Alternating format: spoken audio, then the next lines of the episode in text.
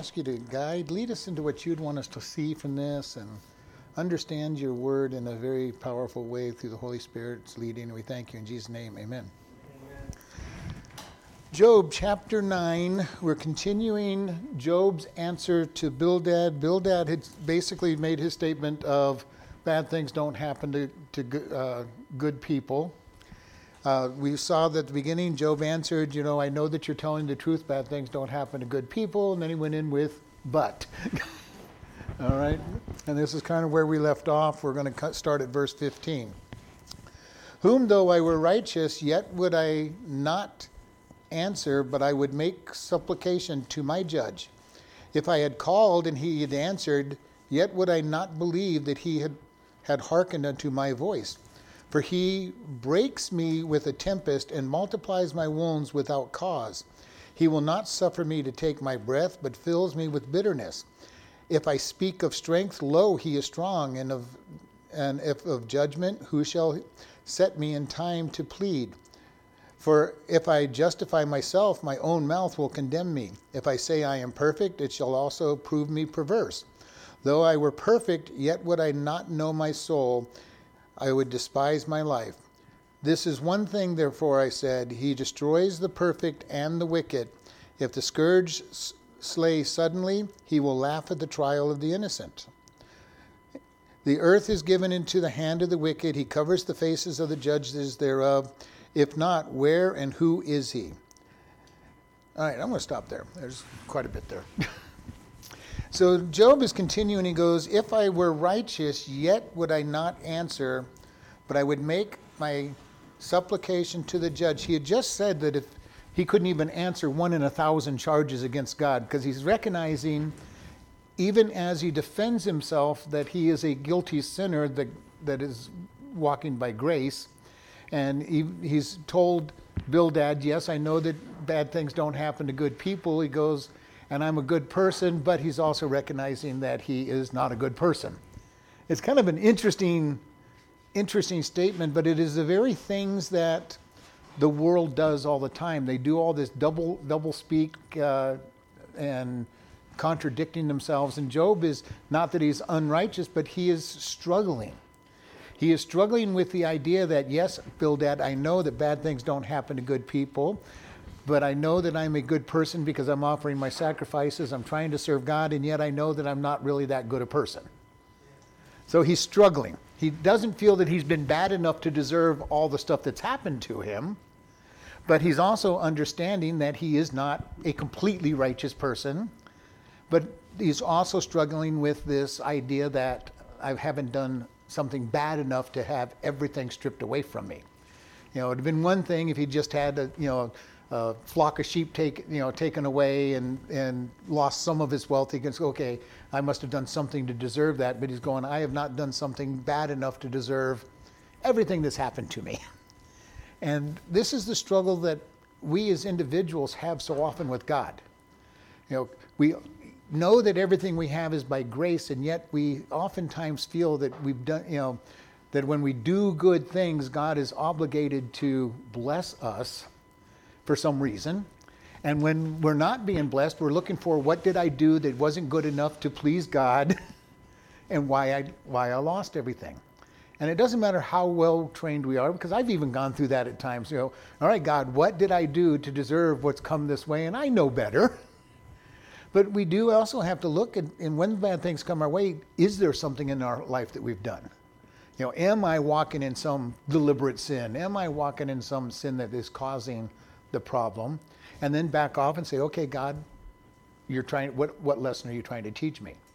Now we know the story. We know what led to this. We know know the very end of the story. If you've read the whole book, it, you know God is to teaching Job a lesson. He's using Job to let Satan know that Satan is not in control and that God, that God is still in control. So there's lots of things going on that Job does not have the answers to. He does not know the beginning from the end. He doesn't, you know, he's just looking at, I was rich, now I'm poor. I was healthy, now I'm not healthy. You know, I'm basically saying, oh, woe is me. I haven't done anything bad enough to deserve all of this. And this is his problem. But the Jews, even to this day, have this idea that if you honor God, you're going to be wealthy. We talked about this this morning. You know, in, in Jesus' day, when, when the rich young ruler came and Jesus said the wealthy can't make, you know, it's hard for the wealthy to make it into heaven, they're going, well, who has a chance? If it's not the wealthy who are being blessed by God, who, who can make it into heaven?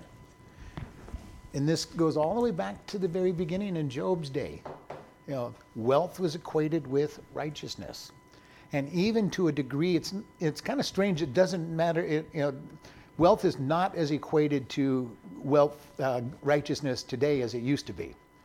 All right, we've got lots of people. We look at them and say, well, those people are mean, nasty, and cheaters, and wealth is almost looked at as a negative thing in today's world, as opposed to a righteous, a reward for righteousness. Uh, so we've got some kind of change going on now. The problem is, as Christians and, and religious people, they still look at wealth as being the, the reward for serving God. So it's kind of a mixed mixed bag. And so Job is saying this, and he says, if, if I had called and he had answered, yet would I not believe that he had hearkened to my voice.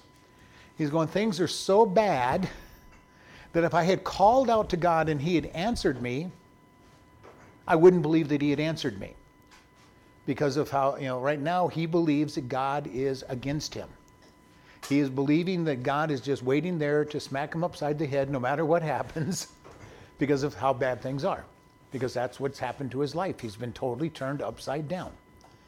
And you know, this is something we need to be careful of. When life goes upside down on us, sometimes we have this idea that God is out to get me. I don't want to turn to God. I don't want to follow God because he's out to get me and this happens, people start drifting away from God because they're feeling that God no longer loves them, He no longer cares for them. Uh, and this is why we need to be able to understand God's grace. Even when we are being truly disciplined, we still need to approach God and turn to Him for mercy and grace. And over the years, I've watched more people drift away from God when, when they're being, being disciplined by God. Job is feeling that. He's trying to, you know, he's he's in a flux right now. You know, should I turn to God or should I blame God? Should I just have my life be over or should I just wait for God's blessing again? And he's not any different than any of us would have been during this period of time. He doesn't know what to do. I mean, he gave his wife the right advice. You know, she says, curse God and die. He goes, you know, are we going to take, you know, receive good and not receive bad from God?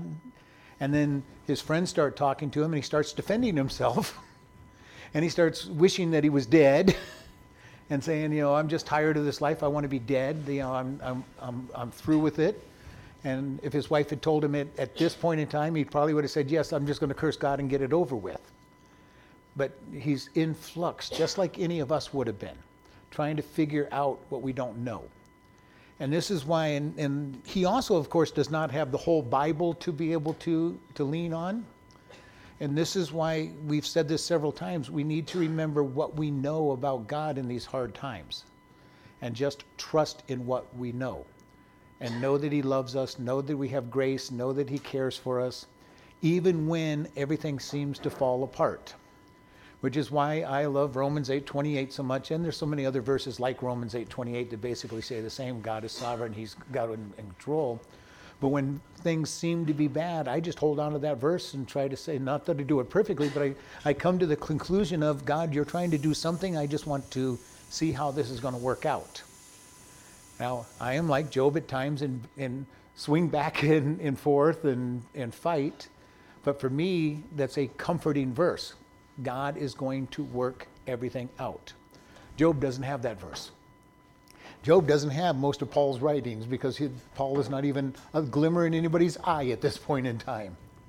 All right, he does not have even the he does not even have the Pentateuch written at this point. All he knows is the oral traditions, and we've talked about this. They're well advanced. The theology is well advanced that Job talks about. He talks about very advanced theology here, but he does not have anything written. And he has to trust in what he knows. And this is what's important for us that to, re, to trust what we know about God in the hard times and what we know about him in the good times. Because in the hard times, it's real easy to think that somehow God is no longer the same. because our emotions get involved. And Job's emotions are getting involved strongly at this point, and he's having trouble remembering what he what he believes, and his friends are not helping him out at all. They're condemning him, and so he's having a lot of problems with this. Uh, verse 18 says, "He will not suffer me to take a breath, but fills me with bitterness." And this is kind of an interesting statement that he's making. God will not even give me a moment to catch my breath.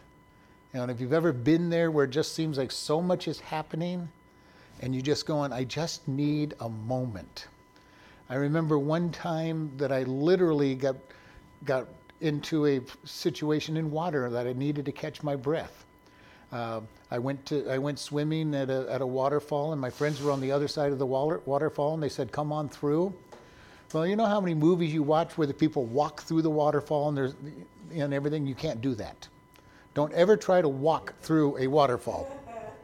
And this wasn't a heavy one. It was it was a good one, but it wasn't it wasn't Niagara Falls or anything. Uh, there's a hole that the water pounds into the ground. I got pushed down 20 feet before I knew what was going on. And I can remember thinking, how am I going to get back up against this water when I finally found solid gra- ground and was able to push back up? It was fun to do once I knew it was there. But that first one was virtually sheer panic. If I wasn't as strong a swimmer as I you know, am, I would not have been able to have done that. Of course, they all thought it was funny and everything when I came sputtering up, but I had no chance to catch a breath, and I thought I was going to die. Job is going, huh? yeah, don't ever try to walk through a waterfall. Uh, let, practical lesson today. Anybody would, because you watch it on TV all the time. Uh, but Job is saying, so much has been happening, I can't even catch my breath. And think about this. Each time that these things happened, when he lost, his, lost all of his wealth, is what one guy was still talking to him when the next one came, and then they were still talking to him when the next one came. And, you know, so four people in a row came to him, and he'd had no time to even think about how bad things were before he realized he lost everything. And then he lost his health. There was some kind of space there, but we still know it was very quick. And he's lost everything, including his health, in rapid succession. Now, all of us know we can pretty much take one blow and, and trust God.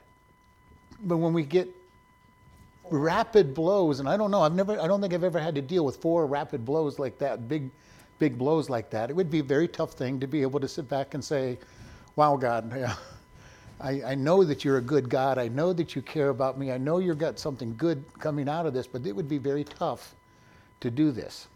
And then he gets sick. He starts scratching and, and, and, and everything. And, and his friends come and they watch him for a week and then they start hammering on him. And again, it's like, God, I just need a moment to catch my breath. And been there, done that, you know, been there and gone through that occasionally when somebody just, they come to help you. they come to help you and they just hammer on you and figure, what have you done wrong? Why is God judging you? And, and, they just keep going after you. And this is where Job's at right now. He says, even if God was to talk to me, I don't, I don't know that I would hear him because there's so much noise going on in his life right now. And this whole process, and he goes, I can't catch my breath. And he goes, If I speak of strength, lo, he is strong. Now, this is kind of an interesting statement. He understands that God is omnipotent, is all powerful. He goes, If I speak of strength in my, myself, God is stronger. All right? Uh, he goes, and if judgment, who shall set me a time to plead? Goes, so if I want to talk about judgment, will God even put a docket on the, co- on the, on the bench for me to even make my case? God does. well, he does. He gives him a docket here. Oh. Uh, but at this point, he's going, you know, I can't even get I can't even get a slot to appear before the judge. Now, in their day, what you would end up doing, you would go to the king's court and you might get heard if you were lucky. There would be hundreds of people all wanting to present their case to the to the king, and it wasn't necessarily a first come first serve, it was whoever the king wanted to listen to. And if you weren't, and if he didn't want to listen to you, you didn't get in. And this is kind of what he's saying the, the mighty God of the universe, if I had a complaint and I wanted a judgment, how am I even going to get to plead my case before him? He goes, I've got a big case to plead. You've taken everything away from me without cause. And he goes, I've got to be able to stand at the, the court of the king and be able to be heard. So he's saying, I don't even think that would happen. If I showed up in his court, I don't look good enough. I'm not. I don't have enough clothes. I don't have the right clothes to wear. I'm not healthy. I don't have the, the money to bribe the officials to get onto the docket. And he's thinking all these things. He goes, I would not even be heard by God at this point. And he says, If I justify myself, my own mouth shall condemn me. If I say I'm perfect, it shall also prove me perverse. And this is kind of funny because this is the hardest thing we have when we try to defend ourselves. All it does is usually make things worse. Because then people use this nice, wonderful thing where there's smoke, there's fire. You're now defending yourself, so now we really have to look at you and see where is the fire that's causing the smoke? Where is the problem that's causing you to defend yourself? And if you don't say anything, they assume that you're guilty because you're not defending yourself. And this is what Job is saying. He goes, I can't even defend myself. If I say I'm perfect to the perfect God, then I will show that I am a perverse sinner. And this is kind of an interesting thing. This is why I'm saying Job has got this idea. He goes, I know I've got issues. I know I'm not perfect compared to the perfect God but yet I don't deserve what's happening to me. So he's in a catch 22. How do I defend myself to a perfect God saying that I don't deserve what he's sending me because he is perfect? And yet I'm not perfect enough to stand in front of him and say that I'm perfect. And he's really hurting at this point. In his mind, he goes, I've not done anything bad. And we know that God's testimony of him is that he is a perfect and upright man that, that, that, that doesn't deserve what's happening to him. But in God's sovereignty, He's let Satan touch him. And this is hard for us to understand, and it's really hard for Job to understand. Now, we know the end of the book that God's going to bring blessing and all things work together for good, and he gets twice as much as he lost, uh, and all of that. But put yourself in the middle of the situation and you're going, don't understand, don't care that I'm going to get blessed later on because I'm hurting now. And sometimes that's how we feel, even though, even when we're holding on to Romans 8 28. God, I don't care how much you're going to make this work out for good. I don't like it because I am hurting now. And again, it depends on how hard we hold on to that truth. And so Job is going through all of this stuff, and he says, And though I were perfect, yet would I not know my soul I would despise my life. He goes, even if I was perfect, I, all the stuff that's going on, I despise. I hate what's going on in my life. And, you know, this is something that he's going through all of this prob- process. He's going, can I be perfect compared to a perfect and holy and righteous God? And he says the answer is no. And this is a thing I find so interesting when we witness to somebody, we share with people. They want to stand before God doing what they think is good and have this, you know, I have more good than bad, and they're going to stand before a perfect God and say, "Well, I'm I'm more good than I'm more good than bad." And they don't understand the the absolute perfection of God. If you would have said, if you would have said that, I know I'm not perfect, but I don't deserve this He's saying that a little bit anyway. He's saying this a little bit. Oh, yeah, yeah. he's not coming out because this is all poetry to begin with, but he is really coming out and saying, you know, I'm not perfect, but I'm not I'm not bad enough to deserve what what's happening, and how can I even defend myself against a holy and righteous God? And this is again, he understands God's character. He understands who God is as he's stating these things. And you know, he understands better than most people, most Christians today understand God. And he's struggling with this whole process. I, you know, well, God, I know that I'm not perfect, but am I really bad enough to deserve everything that's come my way? Answer no, you're not that bad, but God has got a plan. And this is the hard thing for us sometimes to understand that God has a plan and be willing to accept his plan, whatever that plan might be. And it's not easy sometimes. It's very difficult uh, many times to go through whatever it is that God is sending our way. And I've never gone through what Job had. I've had some bad times and hard times, but never anything like Job has had. Job has had a very hard time. And we can I can put myself in his place and say, man, if I had everything go wrong with me that, that Job has gone, would I, even knowing what I know, be able to hold on and say, God, I know all things work together for good, and I'm just going to wait for you? I don't know that I could do it. Job had a relationship with God that was very deep. And God trusted that he was going to be able to prove himself with him.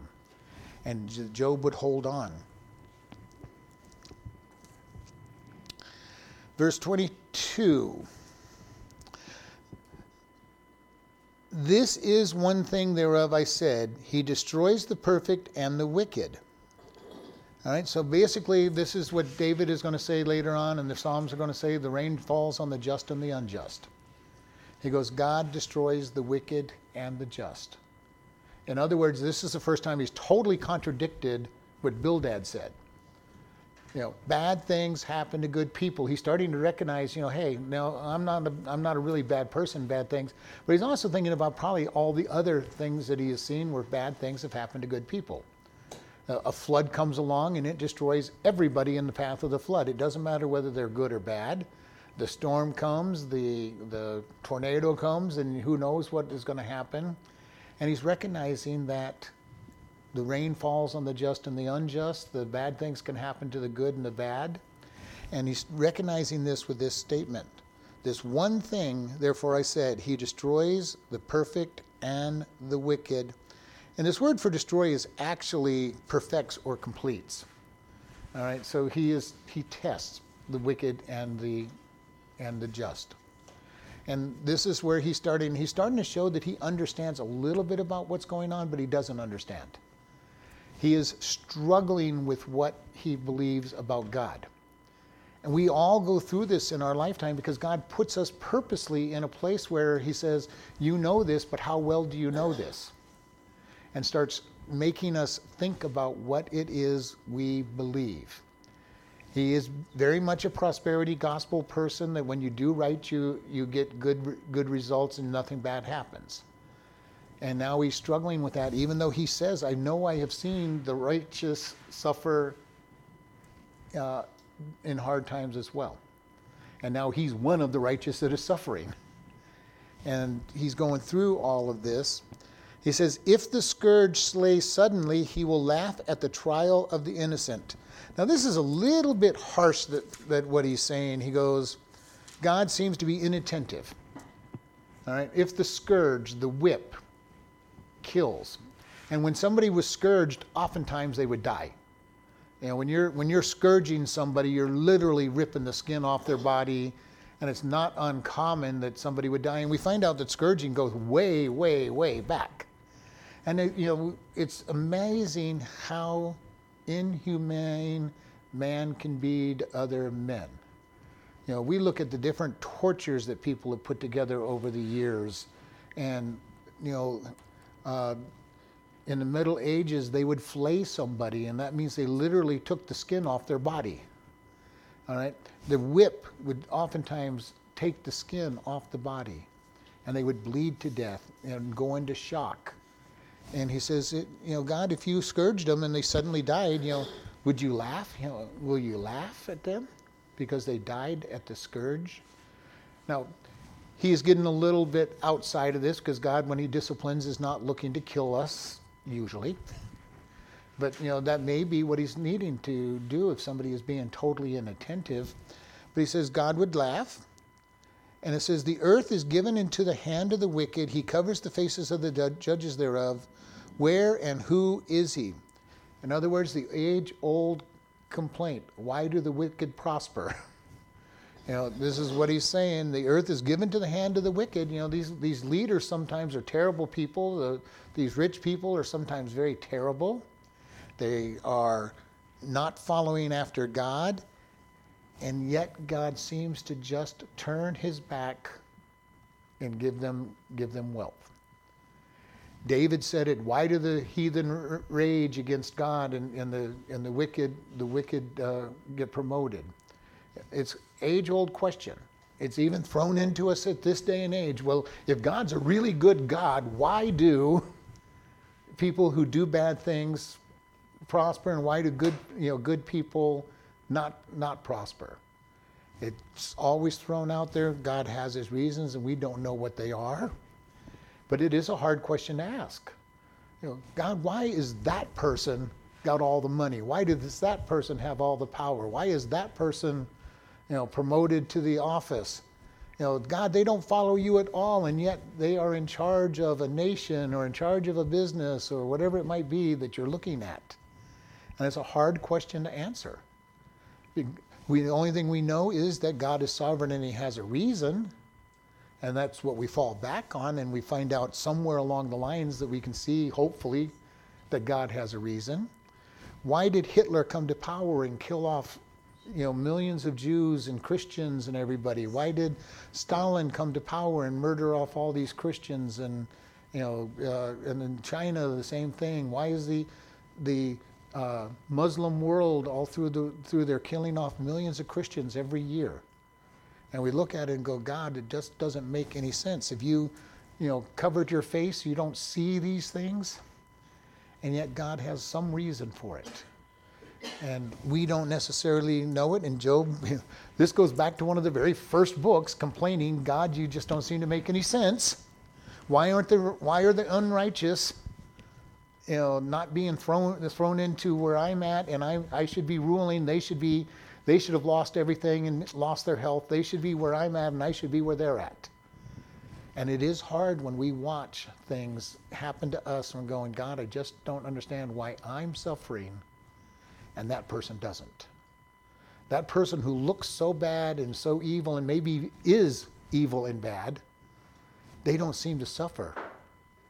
Now, again, I've said this many times, you know, when we look at their lives, they are suffering as bad as anything we are. They're just suffering differently. They're just suffering in a very different way. They don't have peace, they don't have comfort.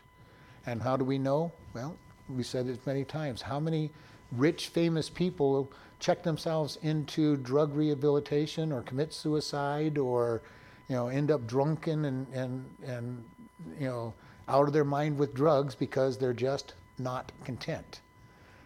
We look at them and think, well, look at all that stuff you've got. The rich young ruler we talked about today, he, he had wealth, he had position, he had authority, but yet he wasn't at peace with God. And saying, How do I enter into the kingdom of heaven? And basically, the bottom line was, you know, get rid of your get rid of your God before me, get rid of your wealth, which is your God, and follow me. And he walked away in sorrow because he didn't want to get rid of his God.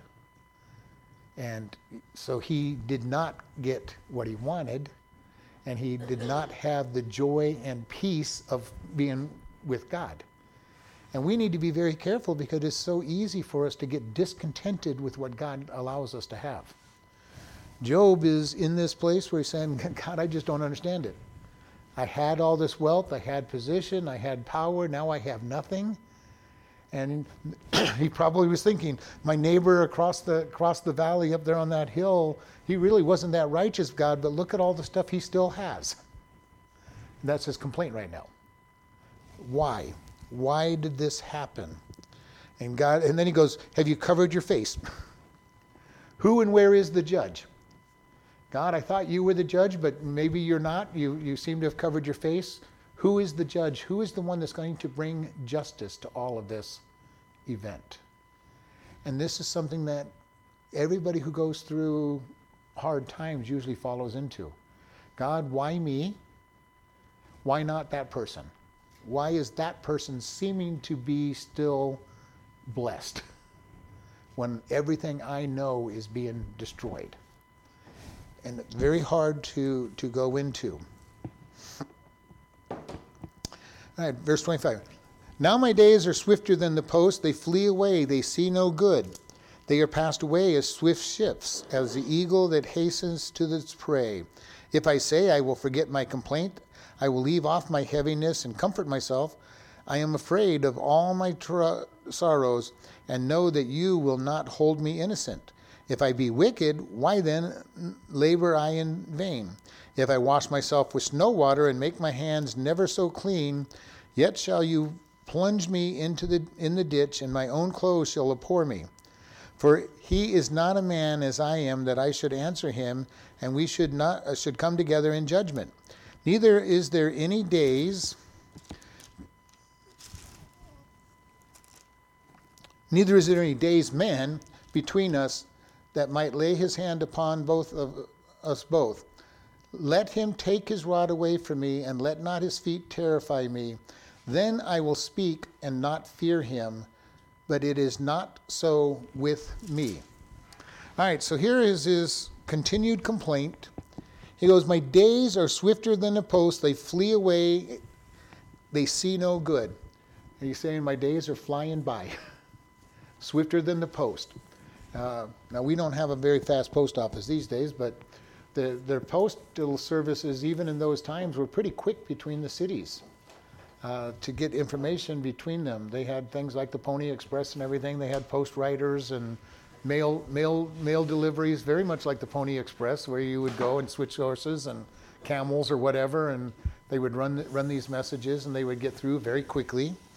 He goes, they flee away, they see no good. And at this point, I don't know how fast his days were going. I don't know that my days fly by when I'm not feeling good and having a pity party, and yet he's saying everything is going by very quickly. I think what he's saying is, I see no hope for the future. All right? Uh, I see nothing good in the future. I have nothing to live for. There's nothing, you know, uh, everything looks bad for as far out as I can see. Because one thing I know is when I'm not, when things aren't going my way, those days usually seem to last forever. And so I think that's what he's looking at and saying, God, these days are just going to last forever. I don't see any end to the to this. He says they are passed away as swift ships, as the eagle that hastens to its prey. Now, the only time I've seen eagles hitting their prey, I've never seen it in real life, but I've seen lots of pictures where all of a sudden an eagle just takes a dive and snatches whatever it is that, that it's hunting. Um, it's amazing to me how fast they they're flying along, and then all of a sudden they, they film them diving, and then they catch them. You know, they, they can stop right at just before they hit the ground and catch their catch their uh, prey or hit that water and catch their fish, and then flying back up again. It's amazing. And he's saying, This is how fast my days are going. They're going like the eagle, going like a swift ship. And this is kind of an interesting statement that he's saying that everything is going by quickly. Uh, with all of these things going on in his life, and you know he's in pain, he's in suffering. I think each day is taking a long time, but it's also going by quickly, and he has no hope for the future. And this is the hard thing when you don't see any, you know, light at the end of the tunnel. That's usually when everything's the hardest you know, all right, God, I just, I've been trudging on. I've been hoping that everything's going to good, be good. But God, I see nothing. There's nothing in the future to draw to. There's nothing in the future that, to grab hold of. And that is very depressing when you're looking and saying, I'm just trudging through another day, and another day, and another day, and another day. God, when will all of this trial end? And he's basically coming through this, this passage. And then I love verse 27. If I say, I will forget my complaint or ignore my complaint, I will leave off my heaviness and comfort myself. So he's laying out, a, saying, All right, I'm just going to ignore the problems that I have. All right? Now, we've all been there when we've had problems. How easy is it to ignore the problem that's sitting in front of your face? And that's why he's saying, if, if I could do this, if I could forget or ignore my complaint, and I leave off my heaviness and comfort myself, because if I could do these things, which we know would be very hard to do when we're in the middle of something. It is very hard to, number one, ignore the problem, uh, even though sometimes I wish I could ignore some problems. But he's saying I can't do that. If I leave or abandon or you know ignore or forget and my heaviness, and I comfort myself, I look to just take pleasure. Because if I could do all of those things, I am afraid of all my sorrows, and I know that you will not hold me innocent. He goes, even if I couldn't forget my problems, God, I know that you do not consider me innocent. I still stand guilty before you. So he's starting to come to this, this place where he's going, I am not a perfect person. All right? He still doesn't believe that he's done anything bad enough to deserve this, but he's going, man, if I could just forget my problems, God still wouldn't consider me an innocent person. He's really going back to the fact that he has to offer sacrifices, he has to, he has to confess his sins, and he's always, and this is the question that the Jewish people and all the other groups that offer sacrifices has my sacrifice been good enough to cover my sins? And Job is now kind of wondering I've been offering sacrifices. Did I not offer enough sacrifices? Were they not a big enough offering? What have I done to that didn't please God? And we need to be very careful because we tend to do the same thing quite often. You know, even as Christians, and we know that our that we are, have our place with God only because of Jesus' righteousness and, and grace, we still oftentimes have this. You know, well, I must have deserved this. I, you know, I didn't I didn't do enough, and this is why I want to hammer so much on grace, getting to know God's grace, so I don't have to sit there and try to figure out what did I do wrong. You know, because I've got plenty to do wrong. I can go just like Job. In my own flesh, I have all kinds of problems that deserve punishment. The good news for us is that Jesus took the, all the punishment for our sin, and we get to live in the grace of His righteousness, and not have to wonder: Did I did I do something wrong? Can, did I did I lose my salvation somehow because I did enough bad things that I got out from under Jesus' blood?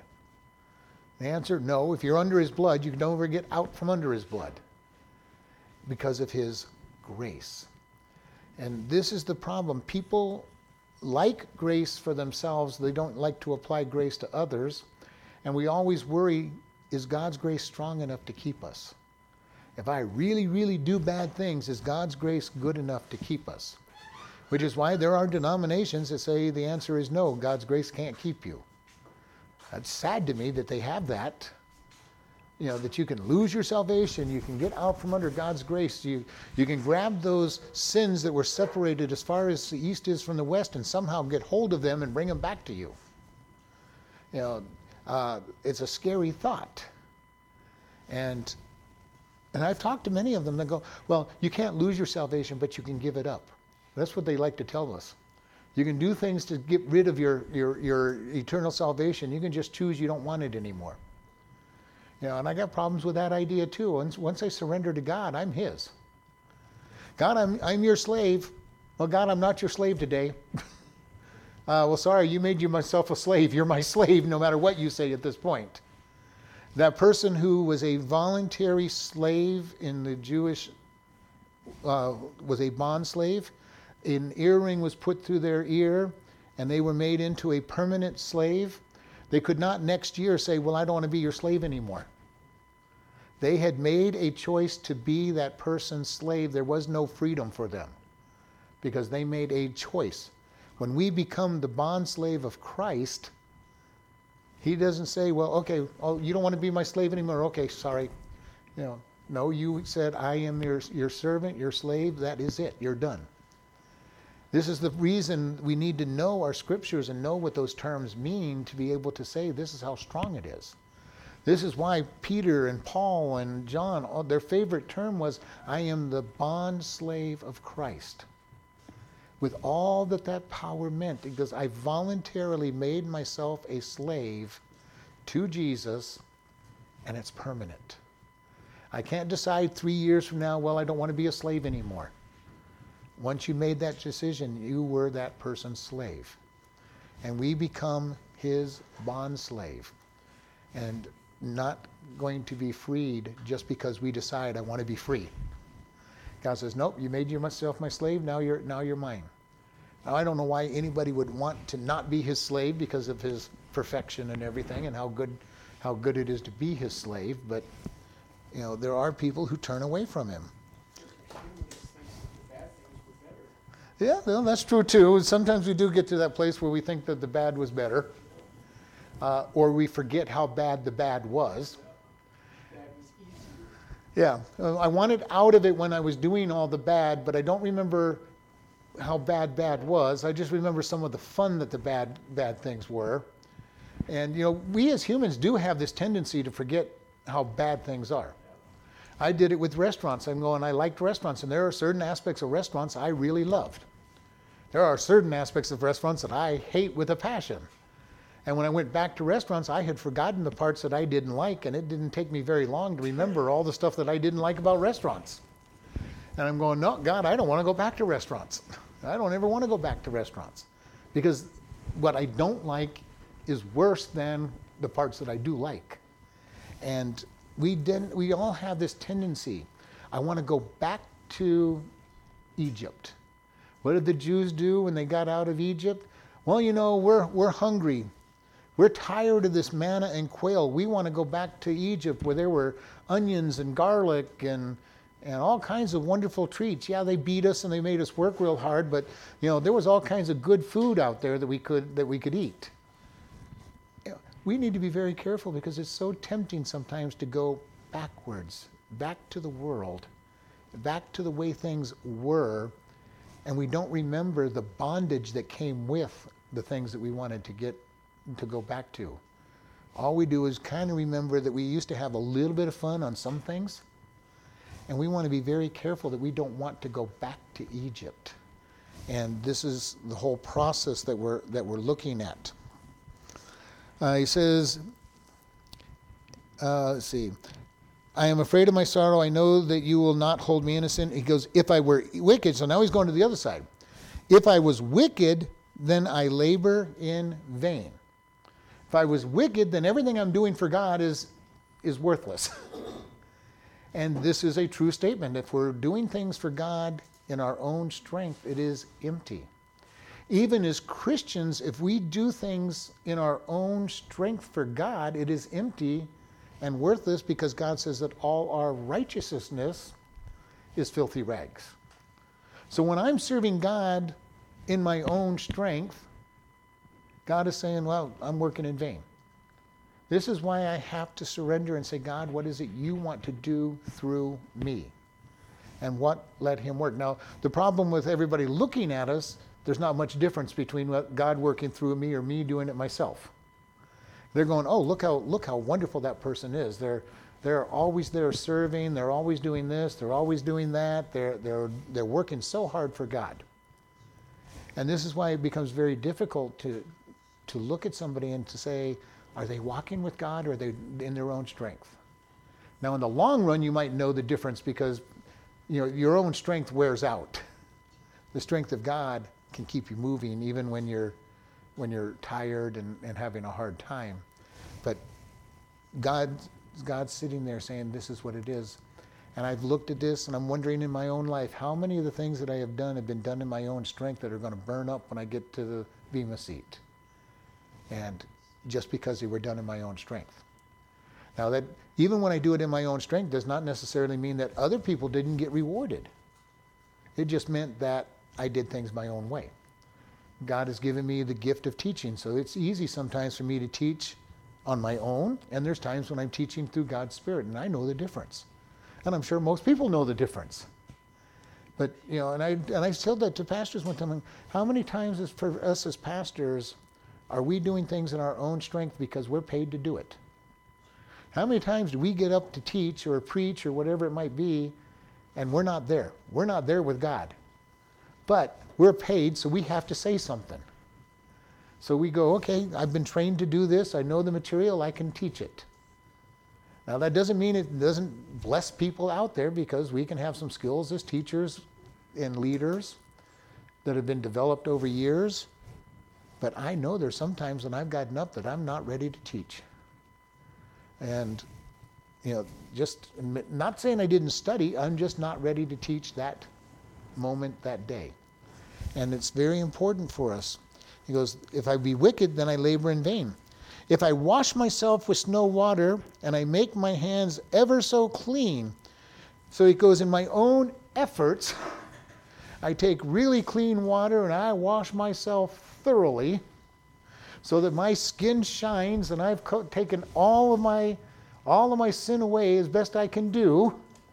I've washed my hands and I've made myself never so clean. Yet shall you plunge me in the ditch, and my own clothes shall abhor me. You know, I, I kind of picture this. It's the kind of the picture where they talk about the, the pig. You clean the pig up real good, and as soon as you let go of the pig, what's the pig do? Run right to the mud and get muddy again. And he's saying, God, if I washed myself fully, cleansed myself, you'd, you'd find a, there, you'd have a ditch there for me to fall into, and I'd be all dirty again. Showing the inability of man to follow God. This is the equivalent of Paul saying, I do the things I don't want to do, and I don't do the things that I that I want to do. Oh, woe is me. Job is saying, you know, no matter how clean I got myself, I'd still end up in a, in a, in a, in a, in a ditch and end up being dirty. Well, yeah. Well, he's saying even if I could, because notice it says if. If I wa- washed myself with snow water, he goes, even if I could, I'd find myself right back into the pigsty or the ditch and my clothes would not be clean anyway.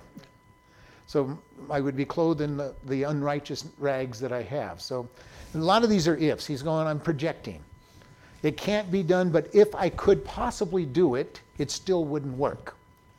He's at this point starting to recognize that he isn't perfect, but he's struggling with the whole idea well, I know I'm not perfect, but I wasn't bad enough to have everything stripped away from me.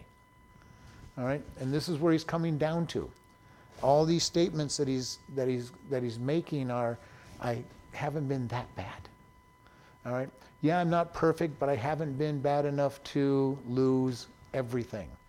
And this is the problem with the prosperity gospel mentality. If you don't have everything, immediately those who are around you that believe in it go, well, it's all your fault.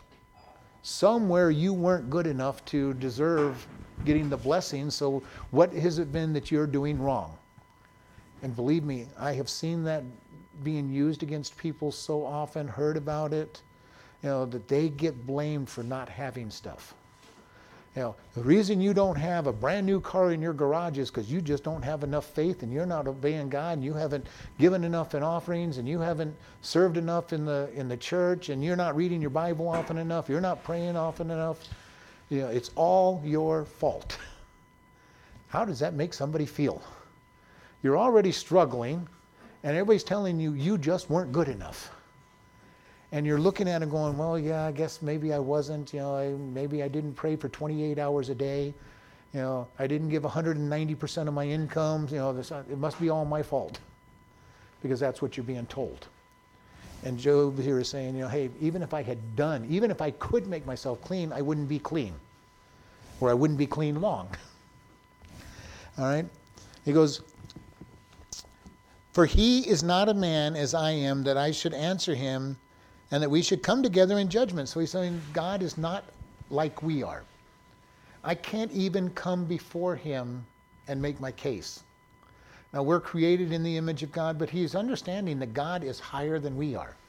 As Jeremiah is saying, God is, God's ways are higher than our ways, his thoughts are higher than our ways. Job is saying the same thing. He goes, He's not a man. I, can't, I can't even come together with him and reason with him. I cannot come and say, you know, here's my case because he is his so much higher than me that I can't even begin to make that case. It would be the idea for, for some people who get in awe of whoever they're standing in front of.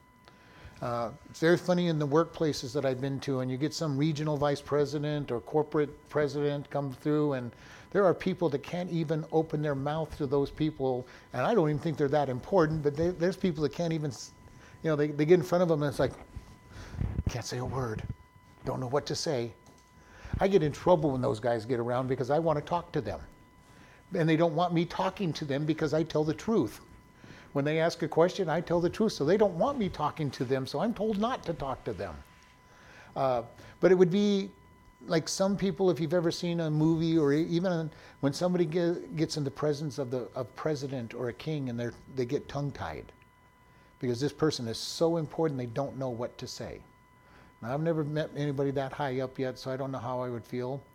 My oldest son, he gets in front of all kinds of people. He meets all kinds of famous people and he talks with them and he has no problem with it. And I hope that I would be in that same same boat because that's how it's been in in the corporate world. But this is what he's saying God is so much bigger than me, I wouldn't even know what to say. And even if I could say it, it wouldn't make any sense because this is how high above he is. This is the same thing when Jesus, when the disciples said, Jesus, teach us to pray. All right?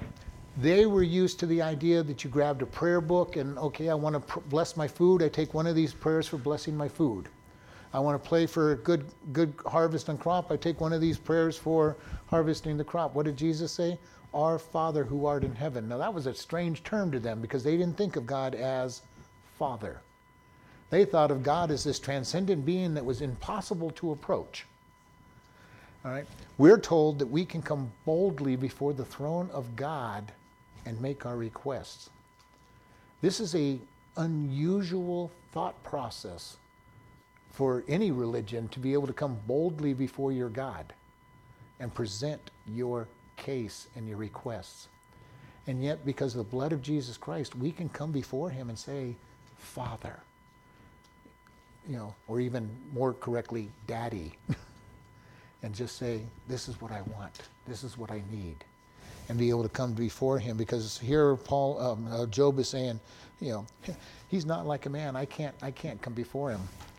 He goes, Neither is there any daysman between us that might lay his hand upon us both. A daysman is an arbitrator. All right? So this is kind of an interesting word. It's not one that we usually use as a judge or an arbitrator. Jesus is our daysman, but Job does not understand that there's going to be a day when there will be a arbitrator between man and God. Jesus is our advocate. He pleads our case between the Father because he paid the debts. So he goes before the Father and says, "This is this is one of us. You know, I paid for his debt or her debt, his debt, and they now can come before us." But Job says, "There's nothing between me and God." He does not understand that there's going to be an arbitrator at this point in time, or if he does, he goes, "There's not one now." And he goes, There's no arbitrator at this moment to stand between me and God. So whatever he does, I cannot make a complaint because there is no lawyer to make the complaint. There is no judge between me and God to, to make my case for me. And he's in a sad place because he doesn't believe that there is anybody and he doesn't understand the Messiah and all that because the Messiah, prophecies of the Messiah aren't there he would be able to go back to the very first one there, where God says that your seed, the woman's seed, will crush his head. You know, there are certain certain verses he might know that will, or what will become verses. But at this point, he, all he knows is, I don't deserve anything. If God doesn't willingly talk to me, I can't make my case to him. There is no in between. For us, we have an in between. Jesus is our go between. He is our lawyer. He is our advocate. He is our daysman, as, as, this verse talks about, that says, Father, I know that they have some problems, but my blood covered it, so we're going to accept them. Job doesn't have this. All he's looking at, he's finally realizing, okay, all these bad things happened to me. I guess I deserve them. I don't know why I deserve them. But there's no judge between me and God. God's allowing all of this stuff to happen, so I'm just going to have to live with what's happening because I cannot even make my complaint.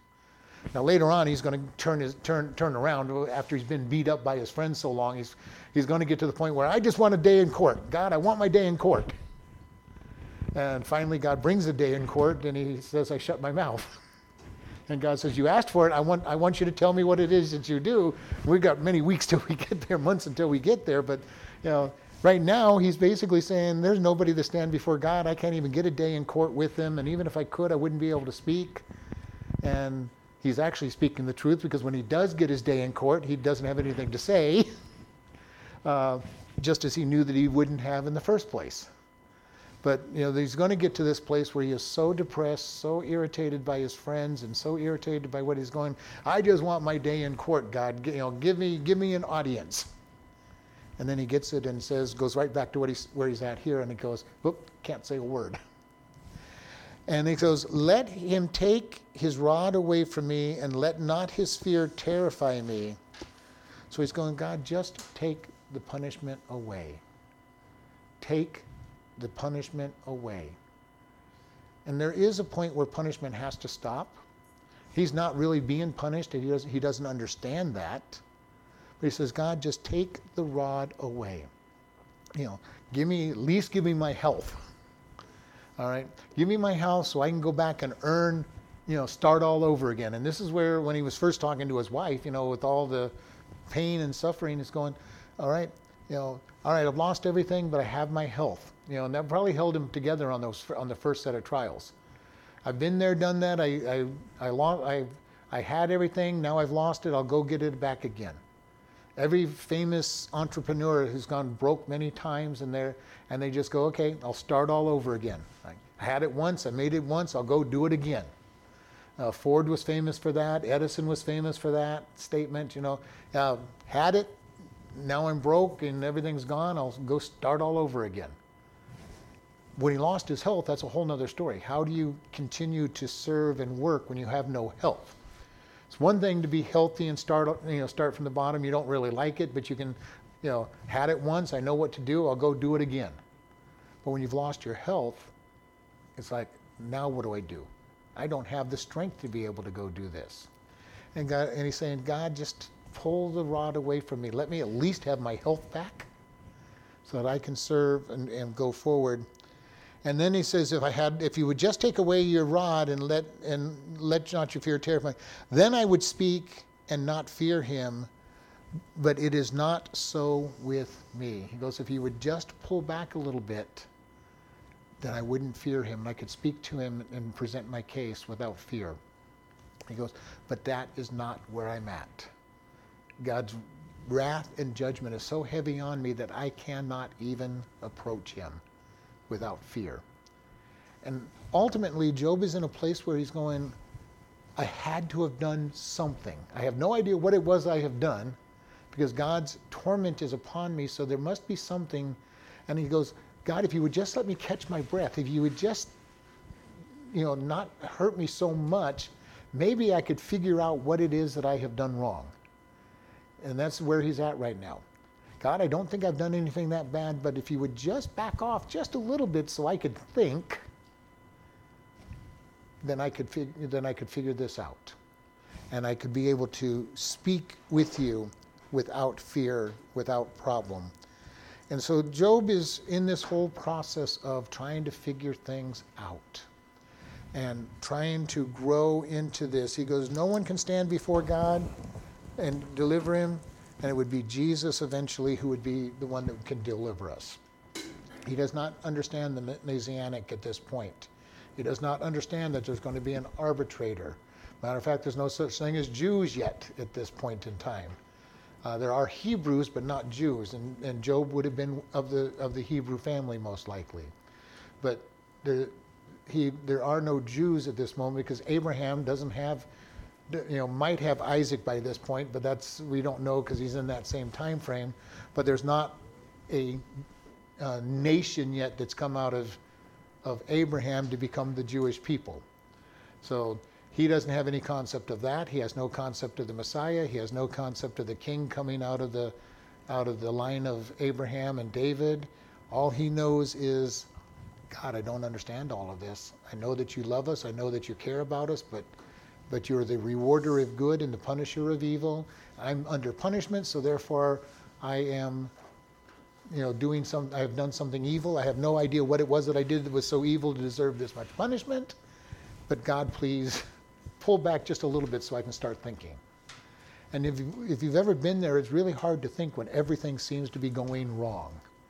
Uh, you know, one thing after another, after another, after another, after another, and you're sitting there still trying to deal with the first problem, and now there's five more problems to deal with.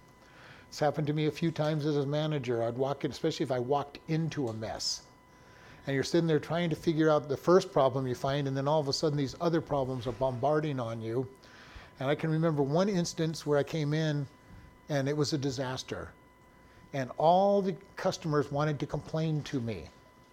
And all I wanted to scream is just let me fix the problems and then I'll take care I'll take care of your complaints, you know, but everybody wanted to just complain to me while I'm sitting there seeing all the problems that need to be fixed. And you know, you can't be that way to them. You're, but all I can see is all these problems that need to be fixed and everybody's just you know, this is happening, this is happening, this is happening. And I'm going, yeah, I understand. Let me go fix the problems and I can talk to you, is what you wanted to say. And so I'm giving instructions fix this, fix that, fix this while I'm trying to give attention to the customers. But it was just constant bombardment. And it was like, what is going on? And this is where Job's at. He says, all these things keep bombarding me. You know, one right after the other. And even with his health, you know, uh, and we talked about this. He's, he's scraping himself with this potsherd, and, and the and the sores are getting pus filled and, and pain pain filled, and you know he's suffering in in complete pain. And if you've ever been in complete pain, you know what it's like trying to concentrate on anything. I've had gout attacks that make me not want to be able to do anything, but you know all I can think about is the pain and yet you have to walk in your daily life and it's like okay all i can think about is this pain and yet i've got to get things accomplished this is where job's at over and over floods of pain come in his way as he's trying to figure out what to do how to do it and he's complaining god god just give me some time to breathe and think i just need a you know give me give me 24 hours without without pain without without trials so that i can try to concentrate and figure out what's going on. And this is the really hard thing that, that, to go through at times. And this is where Job's at. He doesn't even have time to try to figure things out. He's just he's struggling with what he believes and what he knows about God and and where he's at and trying to bring things that seem to be opposed to each other together. And God is really good about having things that I'm sure he makes perfect sense out of because he knows all things. But there are so many things that come my way that I don't I can't make perfect sense out of these things because they seem like, all right, God, you're a good God. Why are all these bad things happening to me? You know, and God says, Well, I know what's going on and I know what's going on in the future. You know, and I'm going, Well, you know, God, I'm sorry, I'm in this moment here and I don't know. and when we get far enough down the road, we go, Oh, okay, now I think I understand why this all happened. But when you're in the middle of all that craziness and we're trying to figure it out and it makes no sense, it's tough. And this is where Job's at at this moment. Lord, we ask you to help us to just learn to listen to your word and to follow your word. Help us to trust you in all that happens. And we just thank you that you love us so much, that you have a good plan for us always. And we just thank you in Jesus' name. Amen. Listening friends, where will you be when you die? We ask this question of a lot of people oftentimes, and the biggest answer we'll get is, I hope I will be in heaven. If hope is your answer, you don't know God, and that's a problem. We all have sinned and come short of the glory of God. the wages of the sin is death, but the gift of God is eternal life. If you do not know for sure that you're going to go into heaven, please today make your decision to follow Him. It is simply just ask Him, Lord, I am a sinner. Please come into my life and save me and make Him your Lord. If you've said that prayer, let us know so that we can send you a new believers packet. You can contact us at office at chloridebaptistchurch.com or even pastor at chloridebaptistchurch.com. Or you can just send us a regular letter at Chloride Baptist Church, P.O. Box 65, Chloride, Arizona 86431. Thank you very much for listening and have a wonderful day.